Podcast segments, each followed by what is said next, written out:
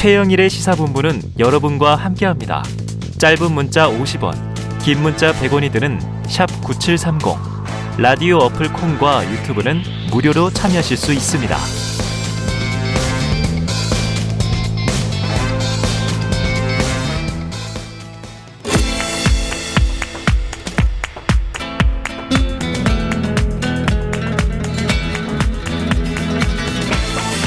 네, 정치권의 허심탄회한 속내를 들여다보는 시간이죠. 각설하고 시즌 2. 자, 오늘도 인수위 청년소통 TF 단장 장해찬 평론가 그리고 오늘은 이제 현근택 변호사 개인 사정으로 어, 스페셜한 분 시사 래퍼 최진봉 교수님 이렇게 두 분을 모셨는데 이 어린이날 휴일에 다들 약간씩의 이제 사고가 있습니다. 지금 교통이 많이 밀려서 최진봉 교수님은 이제 막 거의 달려오고 계시고요. 잠시 후에 스튜디오에 도착할 것이고 장혜찬 평론가 또 중간에 오시다가 사고가 나서 부득이 전화로 연결합니다. 자, 장 평론가님 나와 계세요? 안녕하십니까 장혜찬입니다. 네, 아유 청년소통 TF 단장 일도 바쁘실 텐데 지금 네. 어린이날 100주년인데 어디 네. 계신 거예요? 아니 저는 가다가 네. 타이어가 갑자기 펑크가 났어요. 네. 근데 안 믿을 것 같아서 제작진에게 타이어가 펑크낸 인증샷까지도 다 보냈어요. 저 봤어요, 봤어요. 네, 네. 차는 좋은 차인데 타이어 펑크는 피하기가 어렵죠. 아, 엄청 긴 나사가 박혀가지고요. 아이고, 아이고 이런. 네, 이 어린이분들 행복하게 보내라고 제가 대신 액땜하는 것 같습니다. 아유, 그러면 참 감사한 일이죠. 이게 네. 그냥 이제 땜질로 될 것이냐, 타이어를 교체할 것이냐, 이거 네. 지켜보도록 하고요. 자, 지금 이제 청년 소통 TF 단장이시니까 이제 다음 예, 주면은 예. 뭐새 정부 시작입니다. 좀 네, 여쭤볼게요. 네. 엊그제 이 아시다시피 국정과제가 발표됐잖아요. 네. 그런데 이제 일부 공약 후퇴 후폭풍이 있어요. 음, 뭐 그렇죠. 뭐 여가부 폐지 네. 빠졌다. 병사 네. 월급 200만 원이 좀 미뤄졌다. 네. 자, 요 어떻게 보십니까? 일단은 여가부 폐지 같은 경우는 저희가 한 달 전부터 일관되게 이건 인수위에서 다룰 사안이 아니라 정부 조직법을 바꿔야 되는 것이기 때문에 네네네. 네, 네. 국회의 몫이다. 그런데 아시는 것처럼 지금은 민주당이 절대 다수 의석을 장악하고 있잖아요. 네네. 그래서 당선인께서도 밝히셨고 인수위 여러 관계자도 밝혔지만 공약 후퇴가 아니라 일단 음. 국정과제는 당면에서 할 수 있는 것 위주로 선정하는 것이고 음. 정부 조직 개편 같은 경우는 차차 민주당의 동의를 얻거나 또는 총선에서 의석 지형이 변하게 되면 하는 것이기 때문에 여가부 폐지라는 공약이 뭐 거기에서 공약을 지키지 않았다거나 후퇴했다고 말하기는 좀 어려운 부분 네네. 같습니다. 이 부분은 이미 충분히 지지자분들께 여러 차례 설명을 드렸고요. 예. 다만 병사월급 200만 원 같은 경우는 취임 직후부터 할 수 있으면 좋겠지만 이게 어느 정도 좀 점진적으로 바뀌었죠. 하지만 분명한 것은 이제 취임 직후부터 병사분들의 월급이나 봉급은 오르게 될 것이고요. 음. 이게 점진적으로 상향되는 과정을 통해서 2000 이제 25년께에는 병장 월급이 200만 원 된다는 건 아니겠습니까? 네네. 최선을 다해 노력했지만 약간 후퇴한 부분에 대해서는 국민 여러분께 사과드린다는 말씀. 하지만 예. 현실적 한계 내에서 공약을 다각도로 검토해서 국가 재정에 부담되지 않는 방향으로 실현하려고 하는 안도 내놓았다. 그냥 뭐 안 됩니다, 못 합니다라고 물러선 건 아니다라는 네, 네. 양해의 말씀도 좀 같이 드리고 싶습니다. 그래요. 일부 좀 조정이 있었던 건 사과드리지만 그래도 최선을 다해서 맞추도록 하겠다 이런 입장이시죠. 그렇죠. 네. 또 여가부 문제는 뭐 이미 저 여성가족부 장관 후보자가 지명이 됐잖아요. 네, 네. 네 그러니까 이제 아까 그 후보자 이야기도 일단은 일을 시작해서 업무 파악을 해서 이게 뭐 개편이든 폐지든 향후 결정하겠다. 시간이 좀 걸리겠죠.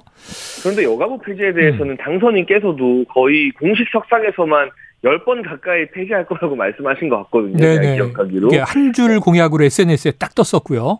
네, 그리고 인수위 중간에 이제 기자분들과 천막 이제 기자실에서 뭐 차람회 같은 거 할 때도 국민 간 약속인데 지킨다라고 당선인께서 스스로 말씀하셨기 때문에 네. 이 부분에 대해서는 정부 조직법이라는 한계 때문에 국정 과제에 담기지 않은 것일 뿐, 음. 뭐 후퇴를 한다거나 미뤄진다거나 이런 차원은 아니라고 대부분의 국민들이 이해하고 계실 거라고 믿습니다. 네. 네. 자, 그런데 이제 국정 과제 사실은 아직도 이제 인수위 단계고요. 다음 주 10일이 되면 취임과 동시에 본격적으로 새 정부가 열립니다. 자, 그런데 그 다음에 바로 지방선거가 닥쳐오잖아요. 그렇죠. 그러니까 국민의힘 입장에서 요거 좀 여가부 폐지가 국정과제에서 빠졌다. 요게 청년 지지층 이탈이 우려되는 거 아니냐 이런 관측도 나와서 지금 또 청년 단장이시니까 어떻게 보고 계십니까? 사실은 이 병사 월급 200만 원 같은 경우는 저희가 처음부터 이게 점진적 인상이다라고 설명을 좀 잘 들었어야 됐는데 네. 이 그렇지 못한 부분에서 마치 공약이 안 지켜지는 것처럼 어, 여러 오해가 있어서 청년들이 많이 사용하는 온라인 커뮤니티나 지지층을 중심으로 동요가 좀 있었습니다. 네네. 하지만 이게 점진적으로 공급이 인상된다는 게 알려지자 아, 이 정도는 수용할 수 있다는 반응이 줄을 잃었던 것 같고요.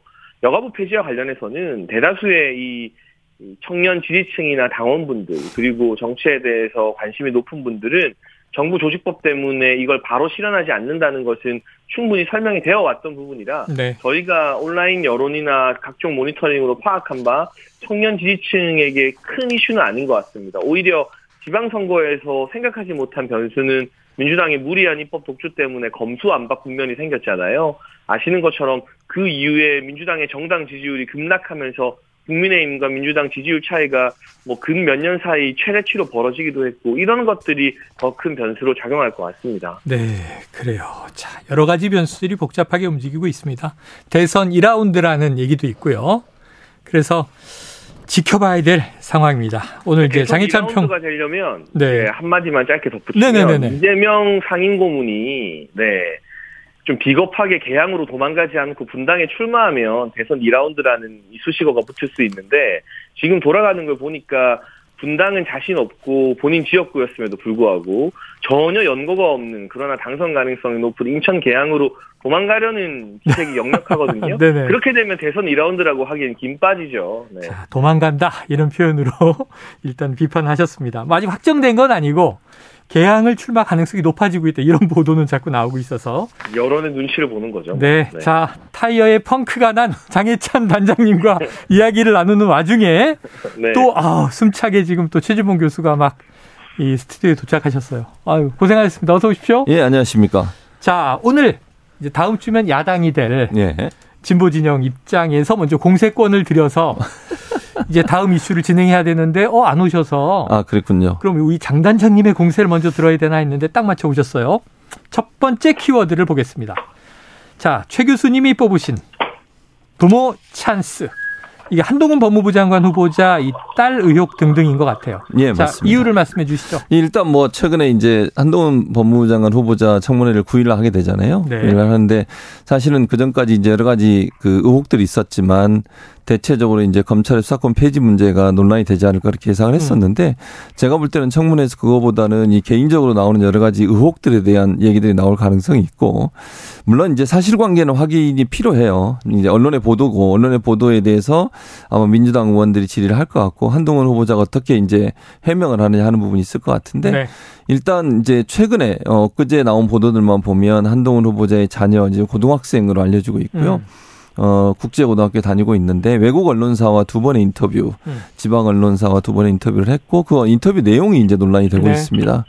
예를 들면 이제 서울시와 인천시로부터 수상을 했다. 근데 오늘 보니까 서울시에 또 어, 입장을 냈더라고요. 음. 그러니까 어저께 보도된 내용만 보면 서울시의 수상 영역이 없다. 그러니까 음. 그 자료가 없다 이런 네. 얘기를 했었고 인천시도 그런 얘기를 했었는데 어 오늘 뭐 보도를 보니까 부서에서 상장을 수여하고 나중에 시스템에 입력하는 거다. 음. 그래서 시스템이 없었다. 그렇게 음. 해명을 했더라고요. 누락됐다. 예, 그렇게 얘기를 했는데 그건 이제 상장을 보면 될 것 같아요. 네. 어디서 발행이 됐고 왜 그런 절차로 어, 되는지 일반적으로 음. 이제 음. 다그 수상하는 여러 가지 공적들을 보고 수상 내용을 정한 다음에 시에서 하는 게 일반적인데 네. 지금 부서에서 한다고 하니까 네. 그 부서가 어떻게 하는지 이런 부분들이 좀 검증이 되고 기록이 돼 있겠고 그렇죠. 청문회 때 네. 아마 또 이 상장을 제시하라고 하겠죠. 그렇겠죠. 그래서 그런 부분이 이제 논란이 될 것 같고 또 하나는 이제 논문, 그러니까 언론의 보도입니다, 이거는. 언론의 보도는 두 달 동안 다섯 개의 논문과 열 개의 전자책을 발행을 음. 했다, 이렇게 얘기를 했는데, 논문이 논문을 만약에 진짜 논문을 다섯 개 썼다면 그건 불가능하고요. 음. 제가 이제 교수 입장에서 말씀드린 논문을 그렇게 빠른 시간에 쓸 수 있는 건 아니고. 네.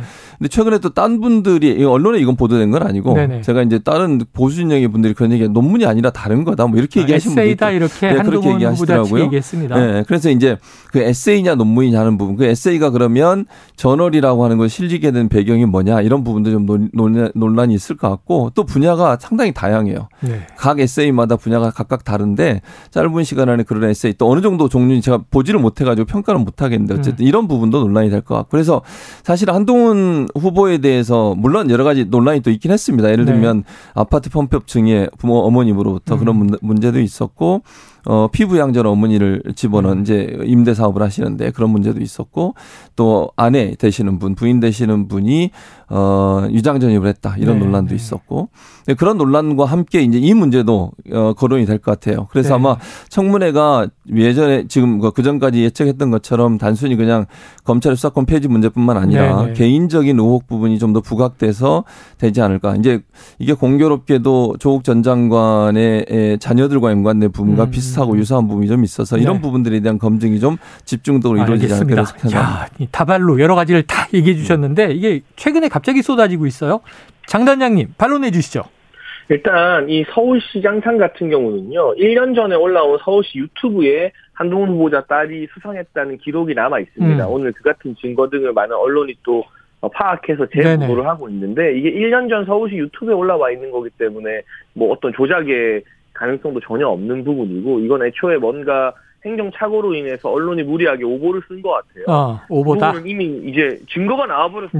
한동훈 후보자 딸 이름이 이 서울시장성 수상에 어, 박혀 있는 캡처 화면도 지금 SNS를 통해서 많이 퍼지고 네, 있기 네. 때문에 확실한 증거가 나왔고 논문 같은 경우는 저도 처음에 논문이라고 해서 좀 고개를 갸웃거리면서 의아했었습니다. 음. 그런데 한동훈 후보자 측의 해명을 들어보니까 이게 논문이 아니라 세 페이지에서 네 페이지 가량의 에세이나 음. 소위 말하는 article이라는 거죠. 네네네. 이제 이 정도가 된다면 무슨 이 박사 과정들이나 박사학위 이상의 소유자들이 대학 교수와 함께 쓰는 그런 논문이 아니라 음. 고등학생도 쓸 수 있는 에세이나 article이고 이게 등록된 게 학술지라던가 뭔가 정식으로 논문 등록되는 곳에 네 하는 게 아니라 등재지. 일반적으로 그냥 이 고등학생들이나 아주 가벼운 수준의 이 에세이 아티클을 등록하는 곳에 등록한 거예요. 예를 네. 들면 네. 3페이지짜리, 4페이지짜리 에세이를 무슨 학술지에 등록했다거나 아니면 대학에 실었다거나 이렇게 되면은 아 이거 부모의 입김이 작용한 거 아니냐라고 지적할 수 있겠지만 네네.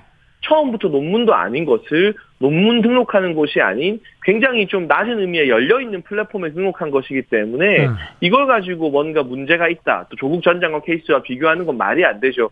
저는 가급적이면 이제 조 전 장관 이야기를 안 꺼내고 싶은데 조전 장관과 비교가 되려면 한동훈 후보자 딸이 그 봉사활동으로 노트북 50대를 마련해 주지도 않았는데 마련했다고 위조한다거나 음. 아예 이 박사학위자들이 포함되는 논문에 뭐 1저자나 3저자로 참여했다거나 하는 음. 정도가 돼야 조전 장관과 비교가 되는 것인데 네 민주당에서는 조국 전 장관을 지키겠다면서 뭔가 안 좋은 것만 터지면 다 조국 전 장관이랑 무리하게 비교하다 보니까 네. 사실상 그 시쳇말로 과거 개그맨들의 유행어로 음. 이 한동훈 잡으려다 조국 전 장관만 두 번 죽이는 게 아닌가 아, 싶기도 합니다. 그래요. 또 조국 전 장관 당사자는 사실이라면 천재다. 뭐 이런 또 SNS 글을 남기기도 했는데 자, 요거 여쭤볼게요. 그 한 후보자가 지금 보통 후보자가 의혹이 막 쏟아지게 마련인데 그럼 이제 기자회견이나 간담회를 연단 말이에요. 정호영 후보자도 그랬고. 근데 법무부 장관 후보자인데 한겨레 기자들을 바로 고소해서 이 문제가 커지고 있는데 이건 어떻게 보십니까, 치 교수님? 그러니까 저는 이렇게 물론 본인이 억울해서 법적으로 잘 에, 법률적인 부채식이 많으시니까 그렇게 하는 거 할 수 있다고 봐요. 근데 네네. 그렇게 되면 문제가 되는 게 뭔지 아세요? 이게 이제 위협 효과가 있거든요. 아. 칠리 이펙트라고 그래서 일반적으로 언론사들이 그러면 한동훈 검사장에 대해서 또는 후보에 대해서 검증을 제대로 할 수 있을까? 음. 그러니까 언론사가 그 수사기관도 아닌데 아, 위축시키는 거 아니냐? 그렇죠. 그러니까 모든 걸 다 알고서 의혹 제기할 수 있는 게 아니에요. 그러니까 언론사 입장에서는 보면은 의혹이 되고 확실히 믿을 만한 그러니까 본인들이 분석하고 판단할 때 믿을 만한 어떤 근거가 있다고 생각하면 보도를 하는 거거든요. 네. 그 이제 그리고 나 수사기관이 수사를 하거나 뭐 만약에 필요하다고 하면 하는 거죠. 근데 이걸 바로 법적 조치를 하는 것은 공직 후보자로서는 저는 좀 바람직한 태도는 아니라고 봐요. 그러니까 네. 문제가 있으면 문제에 대해서 해명하고 예를 음. 들면 그거 좀 어, 잘못된 보도다라고 얘기할 수 있다고 보고 팩트 체크 차원에서 본인이 얘기할 수는 있죠. 근데 법적 조치를 바로 들어가는 것은 음. 공직 후보자가 이렇게 돼 버리면 사실은 언론들이 공직 후보자나 아니면 어, 어떤 공직 고위 공직자들에서 검증하는데 상당히 위축되고 위협될 수 있는 위협이 있다. 이런 점에서는 그래요. 저는 바람직하지 않다고 봅니다. 위원장님은 어떻게 보십니까? 그런데 사실 이 문재인 정부가 정권을 장악하고 있던 시절에 언론의 가짜 뉴스를 지적하면서 언론 중재법까지 밀어붙이고 막 거액의 소송을 하고 했던 게 바로 네. 민주당이기 네, 때문에 네. 언론 피해자. 네. 네, 지금 와서 언론에게 소송하지 말라는 건 저는 조금 궁색한 변명이라고 아. 생각을 하고요. 그리고 이 해당 언론사 같은 경우는 유독 이제 윤석열 대통령 당선인이나 한동훈 장관을 상대로 한 매우 악의적인 오보를 많이 냈습니다. 네. 과거 윤석열 당선인에게 무슨 별장 성적들 관련 진술이 나왔다고 오보냈다가 정정 보도하기도 했잖아요. 네. 그때 결국 윤석열 당선인이 고소 취하는 했습니다만 그런 이 한국 역사의 길이 남은 대형 오보를 낸 언론사에서 또다시 이제 한동훈 법무부 장관 후보자를 대상으로 봉사활동 관련해서 뭐 노트북 50대 운운하더니 막상 그 기부금 영수증 명의가 한동훈 후보자 딸이 아니라 해당 기업으로 찍혀 있다는 사실이 드러나자 네. 교묘하게 또 기사 소제목을 변경했어요. 네. 조국 전 장관도 해당 언론사에 만평을 공유했다가 해명이 나오자 그 만평을 또 음. 지우기도 하는 해프닝이 있었죠. 네네. 거기에 더해서 연이어 논문도 아닌 것을 논문이라고 말하고 있으니 음. 이 정도면 뭔가 의도가 있는 것이 아니냐라고 당사자 입장에서는 생각할 수밖에 없거든요. 네. 우리가 민주당도 그렇고 장관 후보자 찾기가 참 힘들다고 말을 합니다. 왜냐하면 음. 의혹 검증이나 이런 것들이 좀 지나치게 사생활 위주로 가기 때문에 능력 있는 분들이 손살을 친다는 건데 저는 언론에 대해서도 언론이 역할해야 되고 의혹 제기를 충분히 해야 되지만 음. 일단은 그 해당 당사자의 해명을 듣고 해명을 반영하는 공정성을 위한 노력을 기하지 않았을 때는 언론이라고 해서 무조건 성역이 될 수는 없다고 생각합니다. 알겠습니다. 자, 악의적이다. 법적 조치도 권리다. 이렇게 이해를 하겠고요. 자, 오늘은 좀 늦게 시작해서 시간이 촉박합니다. 다음 장해찬 단장이 꼽으신 주제로 넘어갈게요. 검수완박과 지방선거. 자, 이른바 검수완박. 이제 민주당은 완박 아니라고 얘기하고 있습니다만. 자, 이게 추진됐고 지금 다 국무회의 공포까지 끝났습니다. 그리고 나서 더불어민주당의 지지율이 떨어졌다. 장 단장님 이렇게 분석하셨는데 어떤 내용입니까? 일단은 검수 완박하면 지민 완박이라고 이준석 당대표가 말한 바 있거든요. 네. 지방선거 민주당 완전히 박살난다는 뜻이죠. 아, 지방 완박. 그런데 구, 국민 여론이 정말 무섭습니다. 민주당이 이걸 강행 처리하고 그 와중에 뭐 양양자 사보임, 민영배 위장 탈당, 국회 회기 쪼개기로 필리버스트 무력화 또 심지어는 국무회의의 시간까지도 뒤로 밀었어요. 네. 이거는 문재인 대통령마저도 이 꼼수의 공모자가 되었다는 뜻이거든요. 음. 그러니까 그 이후에 발표된 여러 여론조사에서 한 기관이 아니라 한 세네 개 곳에서 여론조사를 네네네. 했는데 공통되게 민주당 지지율이 떨어지고 국민의힘 지지율이 오르면서 네, 정당 지지율이 그렇죠. 네, 두 정당 간의 지지율 격차가 많게는 한 14%까지 나온 조사가 나왔거든요. 이게 제가 몇 년 동안 시사평론을 하면서 계속 여론조사 봤지만 두 정당의 정당 지지율이 이렇게 크게 국민의힘이 이기는 쪽으로 벌어진 거는 문재인 정부 출범한 이후로는 최초인 것 같아요. 네, 최초. 알겠습니다. 지금 단장님께서 14%포인트 격차 얘기하셨으니까 제가 그냥 말씀드릴게요. 리서치뷰 조사 국힘 50%, 민주 36%, KSY 국민의힘 44.3, 민주 32.6, 리얼미터 이 국민의힘 47.5, 민주당 40.4 격차들이 벌어졌어요. 자, 이게 다 네. 4월 29일부터 30일까지 전국 만 18세 이상 성인 1000명 대상. 이 그리고 리얼미터는 4월 25일에서 29일 2,516명 대상. 그리고 KSY 여론조사는 어, 같은 기간입니다. 이 4월 29일부터 30일까지 성인 1,013명 대상. 자세한 내용은 중앙선거 여론조사 심의위원회 홈페이지 참조하시고요. 말씀하세요. 예, 제가 짧게 덧붙이고 싶은 건 이게 예견된 결과였다는 거죠. 그래서 아. 저는 이게 지방선거에서 국민의힘이 유리해졌습니다. 기분 좋습니다가 아니라 뻔히 예견되는 지방선거 필패를 감안하고서라도 네네. 민주당이 무리하게 검수완박을 밀어붙일 수밖에 없는 어떤 사법적 리스크가 있는 것 아닌가. 음. 그 의혹이 더 눈덩이처럼 불어날 수밖에 없다고 네, 보여집니다. 네, 네. 자, 최 교수님 네. 어떤 네. 반론 주시겠습니까? 뭐, 그러니까 저는 이렇게 생각해요. 우리 이제 누구야 장해찬 단장 말씀하신 것처럼 일정 부분 그게 여론에 반영돼 있다고 봐요. 네, 그러니까 네. 부정적으로 그, 뭐 부정적으로 반영돼 있는 부분이 있죠. 그러니까 너무 이제 단기간에 짧은 시간 안에 이걸 추진하다 보니까 거기에 대해서 국민들이 좀 불안해하는 부분이 음. 있어요. 근데 이런 부분에서 어 불안함이 반영돼 있다고 보여지고 다만 이제 이런 건 있어요. 그러니까 처음에 그 사보임 문제 때문에 논란이 됐었고 민주당이 그때는 더 불리한 상황이었거든요. 음. 그런데 그 권성동 원내대표가 합의해주고 의총에서 추인까지 받아가지고 합의문까지 다 쓰고 나서 갑자기 이틀 만에 뒤집은 거 이것 때문에 음. 사실 어느 정도 명분을 준 게 있어요 또. 음. 그래서 그런 부분에 있어서는 어느 정도 상쇄되는 부분이 있다. 그러나 이제 그 일반 대중들은 내용을 자세히 모르는 상황에서 어쨌든 빠르게 진행되는 것에 대한 불만 사항이 저는 있다고 보고 그런 부분이 어, 반영돼 있다고 봅니다. 다만 그럼 이게 지방선거에 계속 지속적으로 이런 영향을 갈 거냐 하는 문제는 저는 아니라고 생각해요. 그러니까 지방선거가 마치 지금은 이제 그 대선의 연초 전 어, 연장선처럼 느껴지는 부분이 있고 특히 이제 윤석열 당선인이나 국민의 입장에 유리한 상황이죠. 왜냐하면 대통령으로 취임하고 20일 만에 음. 치러지는 선거잖아요. 네. 그 프리미엄 분명히 있습니다. 컨벤션 효과도 있고.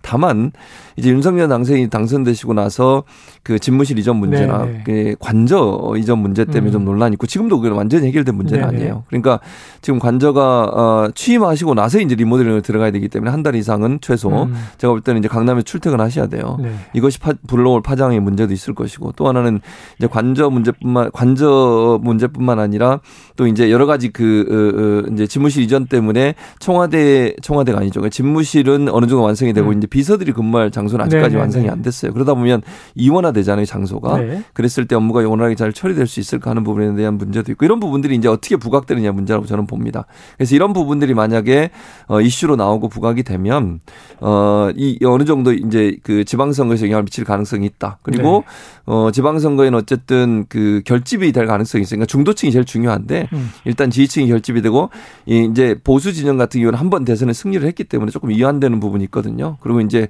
어, 진보 진영 같은 경우에는 이제 패배에 대한 어떤 응어리가 남아있는 응집력이 있어서 그 부분이 얼마나 어, 결집되느냐에 따라서 지금의 지지율 그대로 선거 결과가 나올 가능성은 좀 적지 않을까 이렇게 네. 생각합니다. 두 분의 예측을 이렇게 보고 지금 시간이 거의 다 됐지만 음. 짧게 요 이슈 하나 1분씩 답변 들어볼게요. 자, 지방선거 앞두고 이 대선 전에 이재명 후보 쪽은 대장동 의혹이 컸고 지금 이제 윤석열 후보 쪽, 당시 후보 쪽으로는 이른바 고발사주 의혹이 있었어요. 그런데 이제 공수처가 최근에 고발사주 의혹 관련 결론을 냈습니다. 보니까 이 손준성 검사는 선거법 위반, 개인정보법 위반, 공무상 비밀누설 혐의로 불구속 기소. 핵심이었던 직권남용 혐의 빠졌고요.